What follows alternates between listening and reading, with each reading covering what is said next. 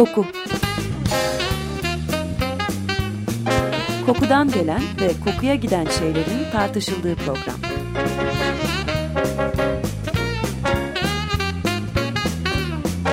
Hazırlayan ve sunan Vedat Ozan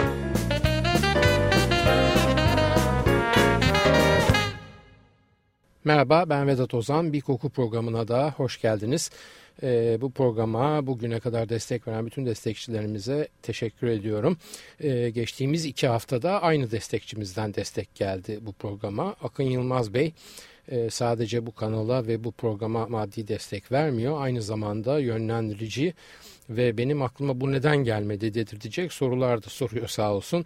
Bu anlamda dinlemiş olduğunuz pek çok içeriğin aslında onun programcıyı ters köşeye yatıran sorularından ilhamla hazırlandığını bilmenizi istiyorum ve kendisine burada huzurunuzda bir kez daha çok yönlü desteği için teşekkür ediyorum. Efendim ozmolojilere bakacağız bu hafta. Ozmoloji koku ve koku duygusu ile ilgili çalışmalar ve araştırmalar demek. Bu kelime aynı zamanda kokunun üretimi ve kokunun algısını da içeriyor. Aynı olfactory kelimesi gibi neredeyse günlük hayatta hiç kullanmadığımız bir kelime. Kelimenin kapsamını bu hafta ile ilgili biraz daha daraltırsak konumuz ozmolojik sınıflandırmalar yani koku temelli sınıflandırma sistemleri ve günlük hayattaki yerleri. Öyle bir toplumda yaşasaydınız ki zaman algınız kokuların değişimine bağlı olsaydı. Yani Mayıs değil de Gül ayı veya Haziran değil de Hanım Eli ayı gibi mevsimlerin isimleri olsaydı ayların ve takvimlerimiz de buna göre düzenlenseydi.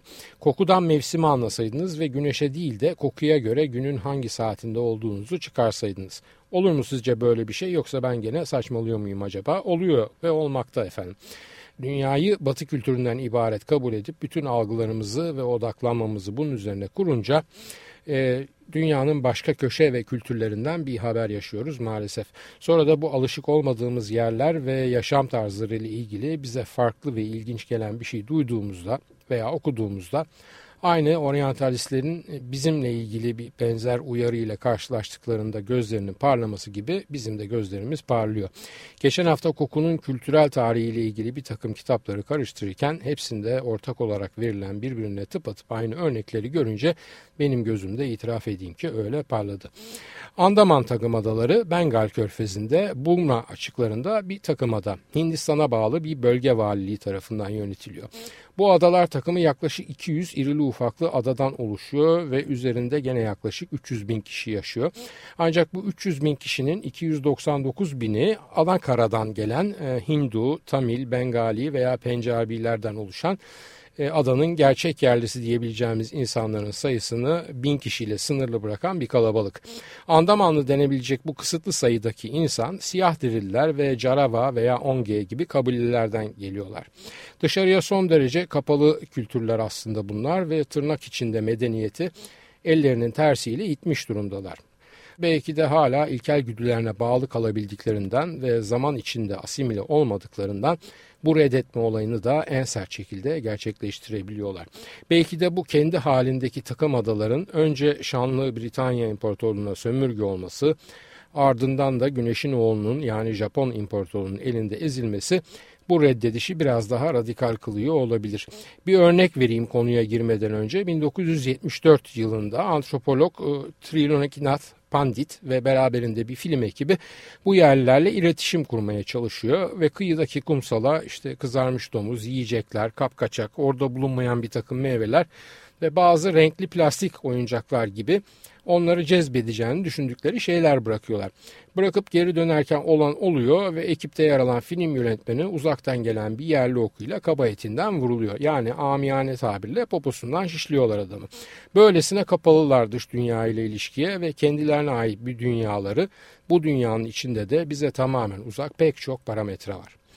Andaman adalarının ormanlarında birbiri ardına ağaçlar sıralanır ve sarmaşıklarla göğe uzanan yeşillikler pıtrak gibi çiçekler açarken havada bunlardan kaynaklanan keskin ve karakteristik bir koku hissediliyor.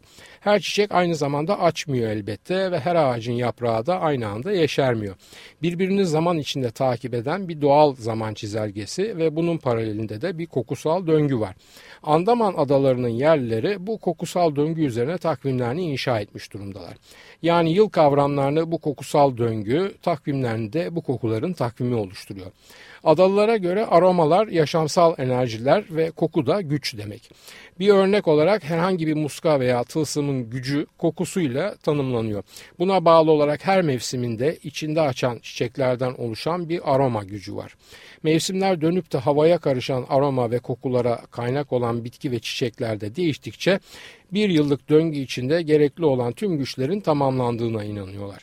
Ormanın farklı meyvelerini yiyerek bu meyvelerin sebebi olduğu varsayılan kokuları da içselleştirerek onların enerjilerini bedenlerine aldıklarına inanıyorlar.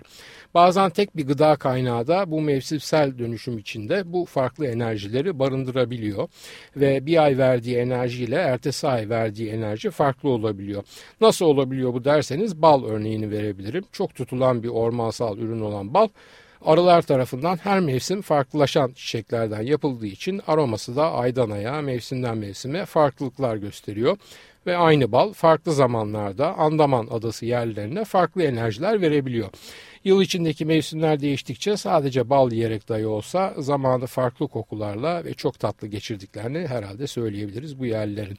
Söz konusu arama güçleri ormanın yaşamını düzenlemekle kalmıyor. Aynı zamanda oradaki insanların hayat döngüsünü de etkiliyor.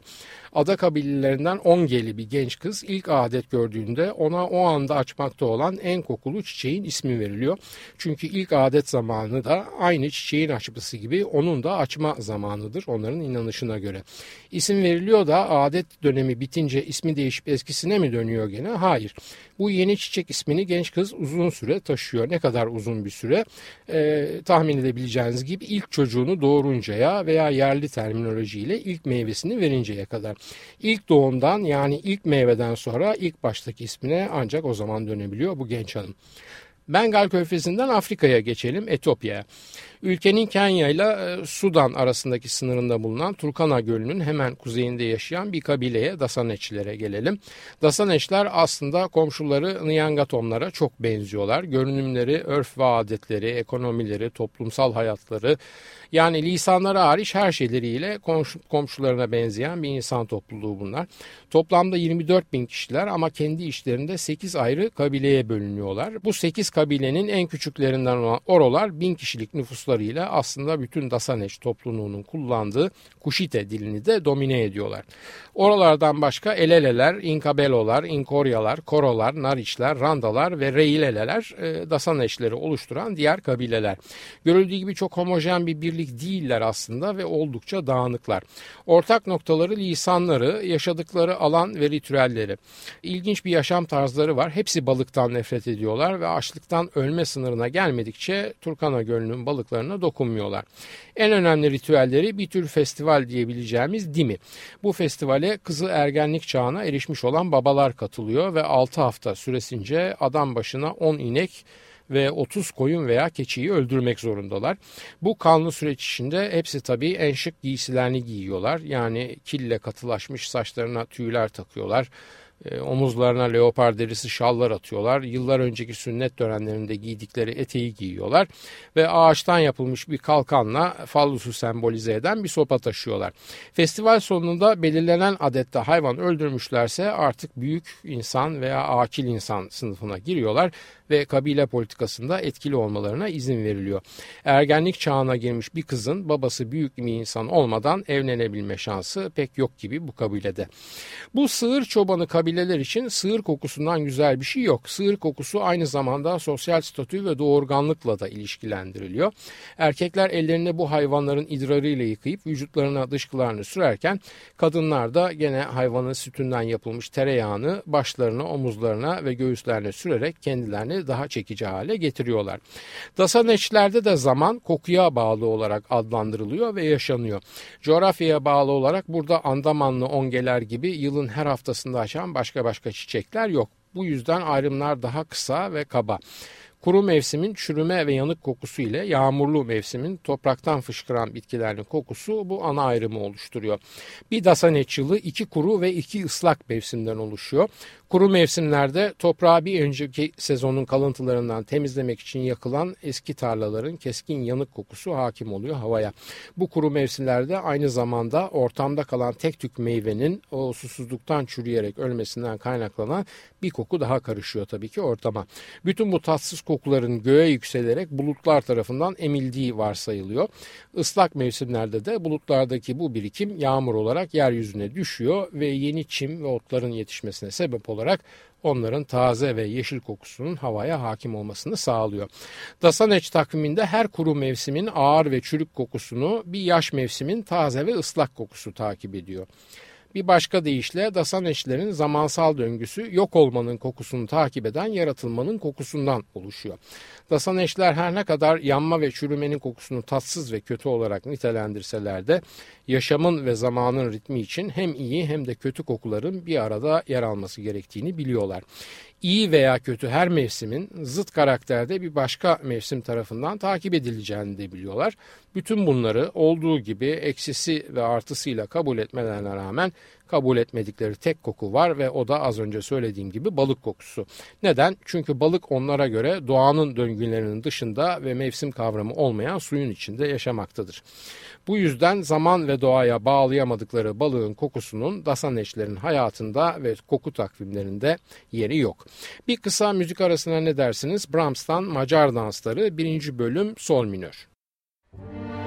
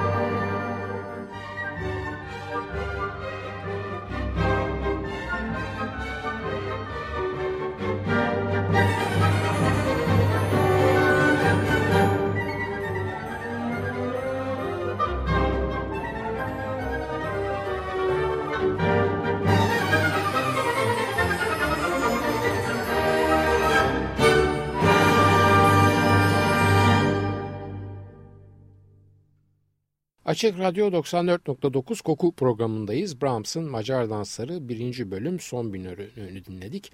Ozmolojilerle devam ediyoruz. İlk bölümde Asyalı Onge ve Afrikalı Dasaneşlerin koku takvimlerine bir göz atmıştık. Nasıl kokular zaman içinde var olur ve zaman içinde değişim geçirirlerse aynı şekilde mekan içinde de var olup değişebiliyorlar. Andaman adalarından Jeru denilen çiçek açtığında kokusu o kadar güçlü açığa çıkıyor ki bu kokudan uzaklaşmanın tek yolu deniz kenarına koşarak denizden gelen rüzgarlara burnunuzu teslim etmek. Böyle güçlü koku ve baskın moleküllerine sahip çiçeklere sahip olması Andaman Yunan adasını kokular adası haline getiriyor. Buna elbette denizden esen tuzlu kokuları da eklemek gerekiyor. Ormanla deniz kokusu arasındaki bu tatlı çekişme ve çelişme Andamanlıların yaşadıkları yerleri de kokuyla tanımlamalarına imkan sağlıyor. Bu genel ada kokusundan içeri girildikçe elbette daha yerel kokular da ortaya çıkıyor. Yani köylerin, hayvan topluluklarının, e, değişik bitki türlerinin vesaire vesaire. Bütün bu kokular bir arada değerlendirildiğinde Andaman adalarının kokusal kimliği veya kokusal alan adı da oluşmuş oluyor. Elbette mevsimlere ve atmosfer koşullarına bağlı olarak bu kokusal alan adı da ana karakteri aynı kalmasına rağmen bazen belirgin değişimler gösteriyor. Kültürleri içinde kokuya verdikleri neredeyse ilahi önem nedeniyle kokuya bağlı yer algısına yaklaşımları Batılılardan oldukça farklı. Yer onlar için sabit bir kavram değil, mevsimlere ve havaya göre değişen bir yerleşim alanı.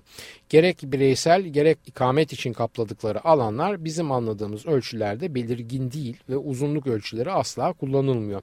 Veya başka bir deyişle alan sınırlarında koku belirliyor. Rüzgarın gücüne, domuz etinin kokusuna sıcağa bağlı olarak alan genişleyebiliyor veya daralabiliyor. Kokusal değişkenleri kontrol etmek konusunda çok ilgililer. Buna bir anlamda da mecburlar. Çünkü koku onlar için aynı zamanda diğer insanların yerlerini de belirlemelerine izin veren ilahların kullanımında olan bir unsur. Bu ilahlar veya ruhlarla dinsel törenler dışında ilişkiye girmek çok tehlikeli olarak kabul edildiğinden kaçınılması gereken bir şey olarak yaklaşılıyor. Yani açıkçası ruhlarla temastan kaçma dönemlerinde kokusal alanlarının kokusunu azaltmak veya maskelemek için ellerinden geleni yapıyorlar. Tören zamanlarında ise bunun tam tersi olarak mekan kokularını mümkün olduğunca açığa çıkartıyorlar ve kışkırtıyorlar.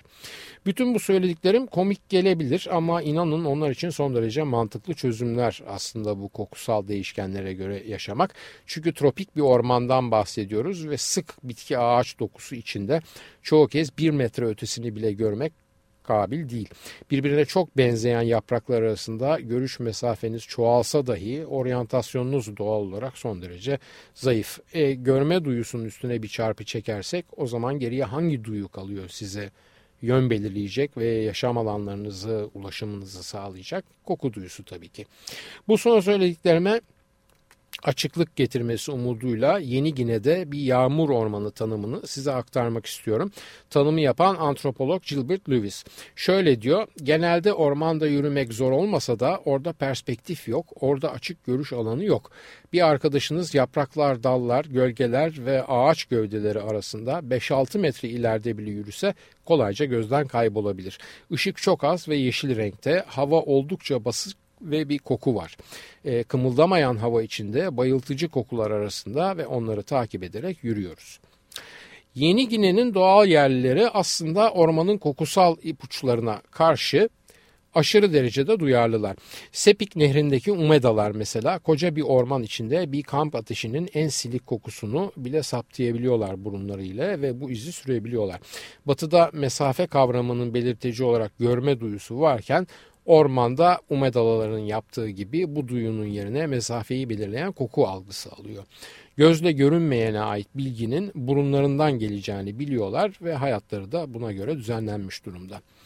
Mekanı yaşamak ve anlamak üzerine kokunun kullanıldığı bir diğer örnekte Kolombiya'daki yağmur ormanlarında yaşayan desanalardan geliyor. Desanalara göre kabilenin yaşadığı alan Mahsa Seriri tarafından belirlenir. Mahsa Seriri kabile kokusu, kabile duygusu veya sempati anlamlarının hepsini birden barındıran bir kelime onların lisanında.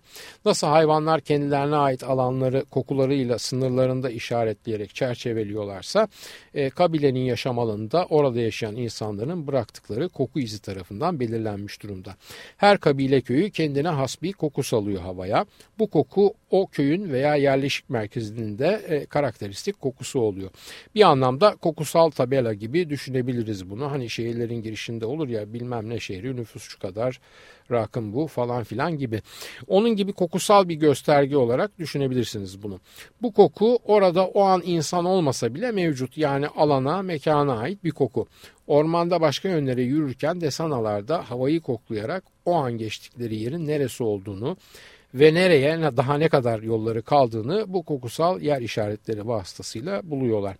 Desanalar kendilerini desana diye adlandırmıyorlar zaten. Onlara göre hepsi birer vira. Vira da koklayan insan demek. Kokuya yükledikleri bilgi verici anlamı da yüceltmeyi içeren bir isim elbette bu. Onlara göre ormanın her bölgesinin açık alan veya ormanın derinleri olması fark etmez. Yerleşim bölgelerinde olduğu gibi karakteristik kokuları var. Bölgelerin bu kokuları aynı zamanda o bölgelerde yaşayan hayvanların vücut kokularını da etkiliyor ve belirleyicisi oluyor. Yani ormanın derinliğinde yaşayan bir jaguar e, yoğun kullanılmış misk gibi ağır bir kokuya sahip olabilirken daha açık alanlarda yaşayan hayvanların kokuları daha taze ve hoş olabiliyor. Çünkü o açık alanlar onların kokularını da bu yönde etkiliyor. İnanış bu yönde. Bu hayvanlar da hareket edip yer değiştirdikçe ya da kendi kokusal alanlarından uzaklaşınca peşlerinde vücut kokularından bir iz bırakıyorlar. Bunlara rüzgar ilmekleri deniyor. Böylece kendi yerleşik mekanlarına doğru fasulye tanesi bırakır gibi izler bırakmış oluyorlar. Az önce anlattığımız bütün örneklerdeki yer ve zamanı kokuyla temellendirmek aynı zamanda insan, hayvan ve bitkileri kokuya bağlı adlandırmaktan geçiyor. Bir şeyi adlandırmak aynı zamanda onu sınıflamak anlamına da gelebilir. Yani direkt olarak böyle değil ama bunu da içerir. Desana örneğine bakalım tekrar. Desanalar avcı bir insan topluluğu. Dolayısıyla vücut kokularının bir kısmı kalıtımsal. Ee, bir kısmı ise avlayarak yediklerinden oluşan bir karaktere sahip. Et kokuyorlar çokça yani kırmızı et kokuyorlar.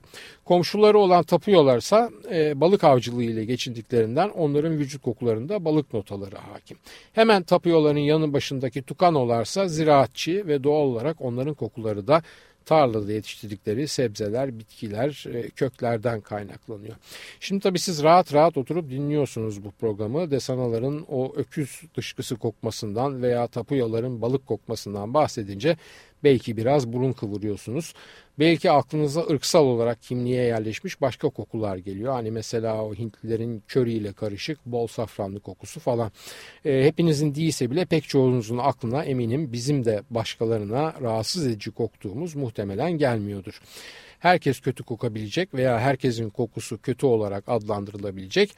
Ama biz şehirli beyazlar dünyanın merkezindeyiz ya biz hep normal kokacağız ve bizim kokumuz bütün sistemin koku parametrelerinin merkezinde yer alacak. Kusura bakmayın ama böyle bir şey yok.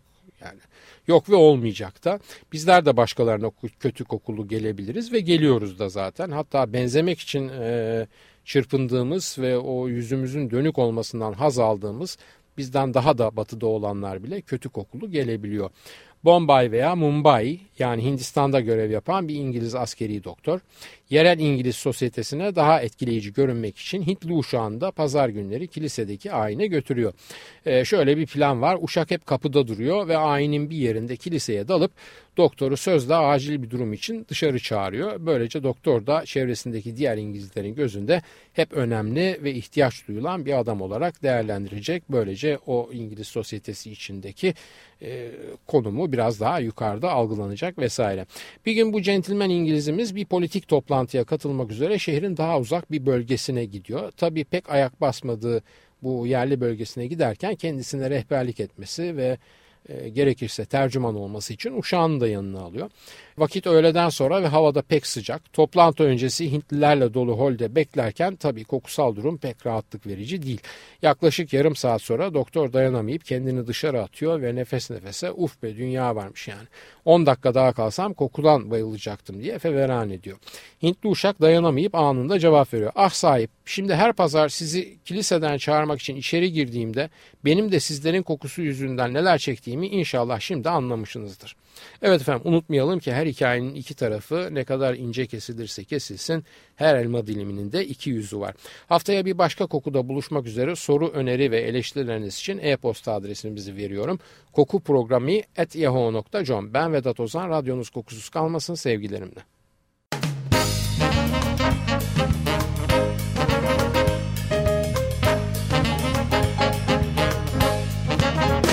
Koku Kokudan gelen ve kokuya giden şeylerin tartışıldığı program.